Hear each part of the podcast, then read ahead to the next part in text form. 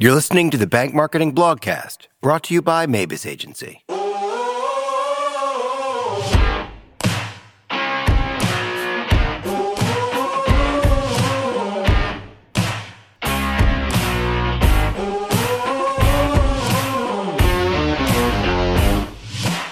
Five tips for marketing, marketing to your stakeholders.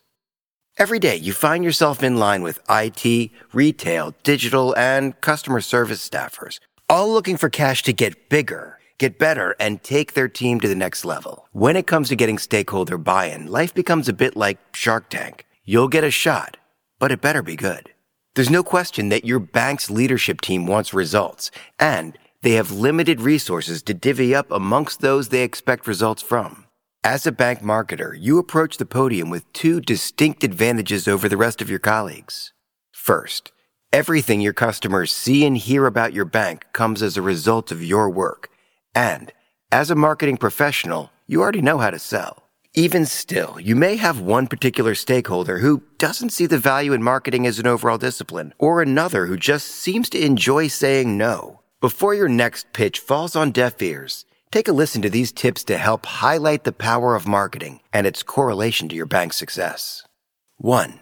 Build relationships. Professional relationships can go a long way in helping sway buy-in. You don't want your stakeholders to see you as just the person who always asks for things. By zeroing in on one or two stakeholders who truly get marketing and its value, you'll be able to move them from decision makers to advocates. 2. Be passionate. Most people, including leaders, get excited when they see other people get excited. Your passion for marketing will generate interest all on its own, if only to give those listening an opportunity to hear the answer to why. When that happens, the ball's in your court. It's your chance to show others exactly what makes your proposal such a good investment. Three, begin with the end in mind. Sure, this one's stolen straight from Stephen Covey's list of highly effective habits, but it's true. Everything we do as marketers centers around our customers and our bottom line, and not always in that order. If you start by showing how the marketing investment you're asking for will pay off, you'll have the chance to fill in the blanks later in your pitch. 4. Back up your proposal with data.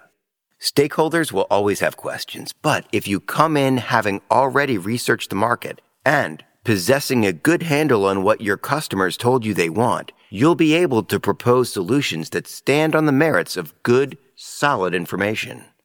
5. Be flexible.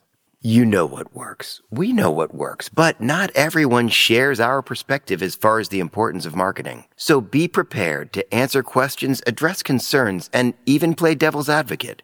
It's all part of the feeling out process.